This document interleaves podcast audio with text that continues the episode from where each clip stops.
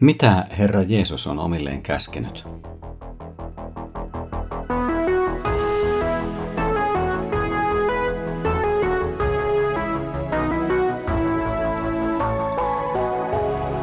Kirjoitusten pauloissa. Tämä on kansanlähetyksen Kirjoitusten pauloissa podcast. Tervetuloa kuuntelemaan. Olen Ilkka Rytilahti, kansanlähetyksen valtakunnallinen raamattukouluttaja. Tämänkertainen jakso päättää Paavalin opetuksen armolahjojen ja rakkauden merkityksestä seurakunnan elämälle. Käsittelemme ensimmäisen korintolaiskirjeen lukua 14. Jumala on antanut seurakunnalle henkensä välityksellä erilaisia lahjoja koko seurakunnan rakentumiseksi. Jumalan lahjojen tavoittelussa ja käytössä käy kuitenkin helposti niin, että kristitty tavoittelee jotakin tiettyä lahjaa itseään varten. Silloin lahjan ensisijainen tarkoitus, sen päätarkoitus hämärtyy.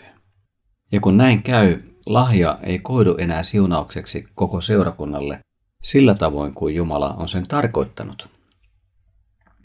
Tämä tulee näkyviin selvästi verrattaessa toisensa kahta armolahjaa, profetoimista ja kielillä puhumista.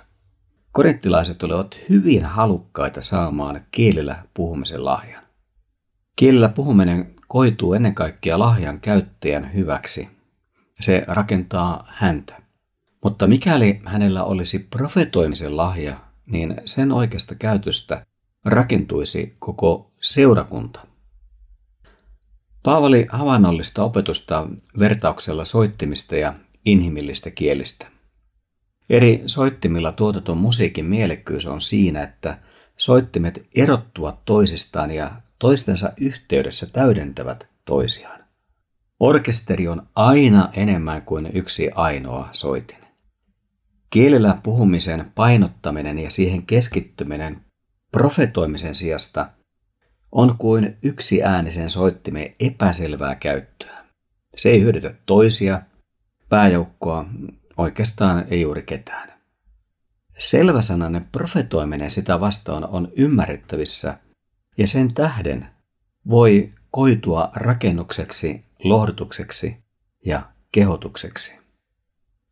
Kielellä puhuminen palvelee koko seurakuntaa huomattavasti paremmin, jos sen käyttöön yhdistyy kielten selittäminen. Tällöin siihenkin liittyy mahdollisuus ymmärtää ja vastaanottaa.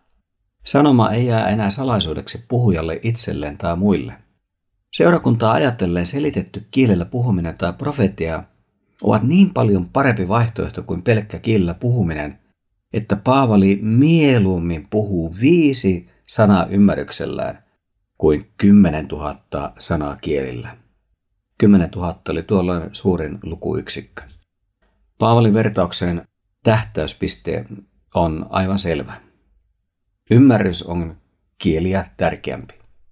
Kielellä puhuen ei voida julistaa evankelimia, ja pelkkä kielellä puhumisen mystiikkaa ei riitä ravitsemaan seurakuntaa. Mitä Paavali tarkoittaa sanoessaan, että kielet ovat merkiksi niille, jotka eivät usko, ja profetoiminen niille, jotka uskovat? Näissä jakeissa Paavali painottaa samaa kuin muutoinkin koko luvussa 14. On Jumalan tahto, että seurakunnan julistus on ymmärrettävää. Myös hengellisten lahjon tulee tukea tätä. Jakeessa 21 Paavali viittaa kahteen vanhan testamentiin kohtaan. Niissä puhutaan vieraskielisistä assyrialaisista, joiden välityksellä Jumala aikanaan rankaisi kansansa. Heidän vieraskielensä oli rangaistusmerkki sen jälkeen, kun kansa ei ollut kuunnellut Jumalan selvää puhetta ja toiminut sen mukaan.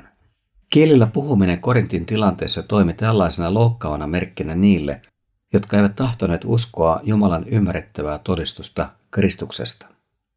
Profetoiminen saattoi vaikuttaa aivan päinvastaista. Selvänä julistuksena se saattoi pysäyttää uskosta osattoman ja näyttää hänelle, että elävä Jumala tuntee hänen sisimpänsä. Aivan salaisetkin ajatukset ja motiivit. Tällaisen julistuksen kohdatessa ei-kristityn hän saattaa avautua, murtua Jumala edessä, ja tämä voi johtaa hänet kääntymykseen. Omana aikanamme esimerkiksi tiedon sanojen kertominen jollekin ihmiselle, joka ei tunne Kristusta, on saanut tämän ihmisen tajuamaan, että Jumala näkee hänen elämänsä ihan täysin. Ei tuo ihminen voi tietää sitä mitenkään. Ja tämä puolestaan voi johtaa sitten hänet Kristuksen yhteyteen. Seurakunnalla on sen jäsenten erilaisuuden ja hengellisten lahjojen erilaisuuden tähden monenlaista jaettavaa yhteisissä kokoontumisissa. Jokaisella on jotakin. Jokainen on tarpeellinen. Tämä on tavattoman hienoa.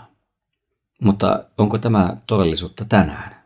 Jokaisella on jotakin. Paavalin mukaan kaiken tulee tapahtua kuitenkin järjestyksessä. Siksi kielellä puhuvien ja profetoivien tulee puhua yksi kerrallaan.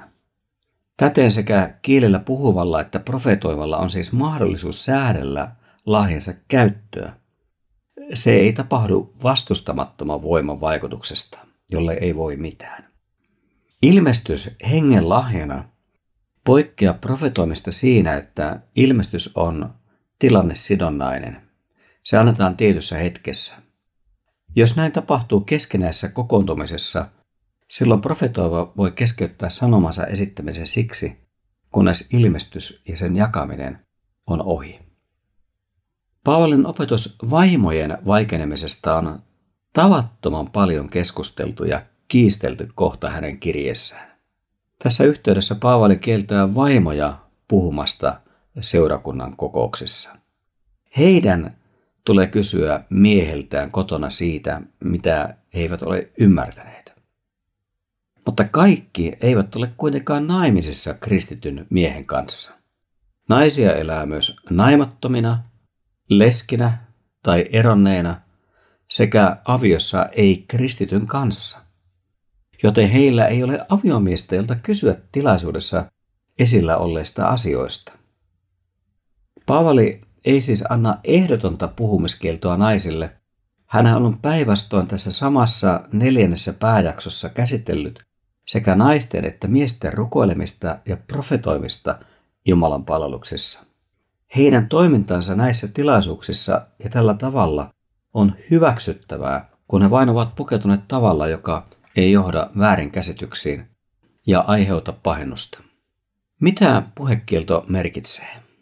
Alkuseurakunnan kokouksissa opetettiin usein kysymysten tekemisen avulla. Kyseessä oli nimenomaan keskusteleva opettajan ja kuulijoiden välinen interaktiivinen tapahtuma. Se eteni erityisesti opettajan tekemien kysymysten ja sitten niihin annettujen yhteisten vastausten kautta. Naisten puhumiskieltoon seurakunnan kokouksessa liittyy nimenomaan kysymykseen esittämiseen liittyvä painotus Jotkut ovat ajatelleet naisen puhekielon ja siihen liittyvän kysymysten tekemisen omalta mieheltään kotona tarkoittavan, että taustalla on naisten häiritsevää pulisemista ja kuiskuttelua.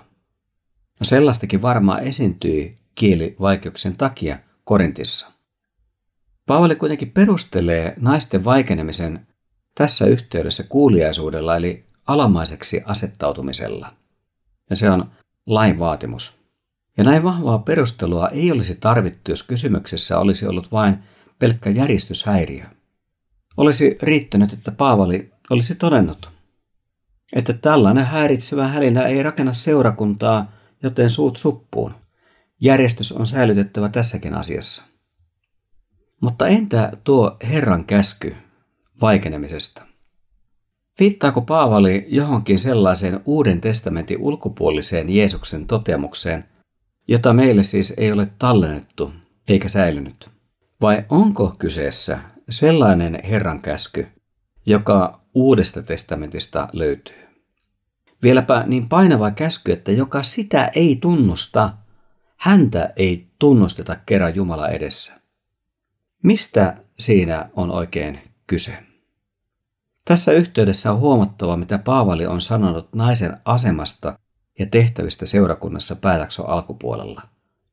Naiset voivat rukoilla, he voivat profetoida, eli heillä on puhumisen oikeus seurakunnan kokouksessa, mutta ei johtamisen oikeus kysymysten tekemisen kautta. Johanneksen evankeliumissa Jeesus antaa suuren merkityksen hänen omiensa yhteydelle ja ykseydelle. ja sen puolesta hän rukoili.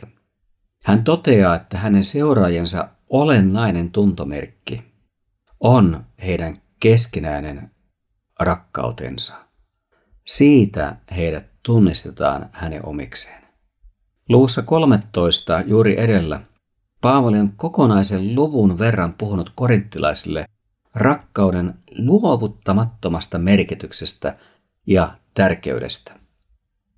Mikäli Paavalin jakeet 37-40 luvussa 14 ovat hänen tekemänsä yhteenveto koko tästä neljännestä pääjaksosta, on nähtävissä, että Herran käsky on se käsky, jonka löydämme Jeesuksen antamana Johanneksen evankeliumissa. Tällä tavoin tämäkin kohta korostaa seurakunnan jäsenten yhteyttä, mikä on Paavalin kirje aivan keskeinen seikka. Yhteenvedossaan luvun 14 viime jakeissa Paavali summaa opetustensa aiheet. Korinttilaisten tilanteessa ei puuttunut hengellisiä lahjoja, mutta rakkaus puuttui.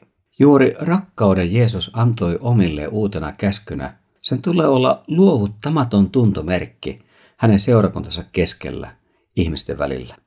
Paavali painottaa tosiaan tätä käskyä hyvin vahvasti. Alkukieli siis sanoo, että jos joku ei tätä tunnusta, niin häntä ei tunnusteta. Eli jos joku pitää itseään kristittynä, mutta hylkää Jumalan pojan käskyn toinen toisemme rakastamisesta, niin häntä Jumalan poika ei tunnusta edessään. Tämä on hyvin voimakas ilmaisu. Aikaisemmin Paavali on sanonut joistakin synnin harjoitteista, että he eivät peri Jumalan valtakuntaa. Paavali sanoo samalla tavalla, mutta syynä ei ole jonkin tekeminen, vaan jonkin puuttuminen, rakkauden hylkääminen. Korinttilaisten keskuudessa ei ole esiintynyt ongelmaa, johon rakkauden tietä kulkemalla ei löytyisi apu. Jos he kuitenkaan eivät halua kulkea uskossaan tällä tiellä, he kulkevat silloin harhaan.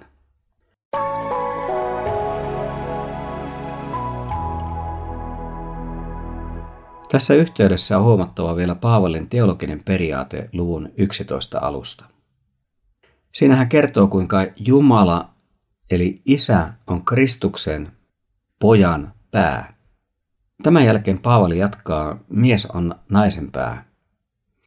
Miehen ja naisen luomisjärjestyksen taustana ja motiivina on se, että Jumala halusi miehen ja naisen erilaisuudella tuoda mitä vahvimmalla tavalla esiin Kristuksen ja seurakunnan välistä suhdetta. Samoin tämän suhteen tulisi heijastaa se esikuva, eli isän ja pojan välistä suhdetta. Ja isän ja pojan välillä vallitsee ikuinen rakkauden yhteys. Poika suostui kuuliaisuuteen isää, hänen hyvää tahtoaan ja suunnitelmansa kohtaan, pelastakseen ihmiskunnan. Herran käsky on tämäkin huomioiden rakkauden käsky. Kun panemme merkille koko kirjeen sisällön ja rakkauden merkityksen siinä Korintin seurakuntalaisille apuna heidän ongelmiinsa sekä muutoinkin kristityn elämään kuuluvana, ajattelen, että Paavalin mainitsemassa Herran käskyssä on kyse juuri tästä.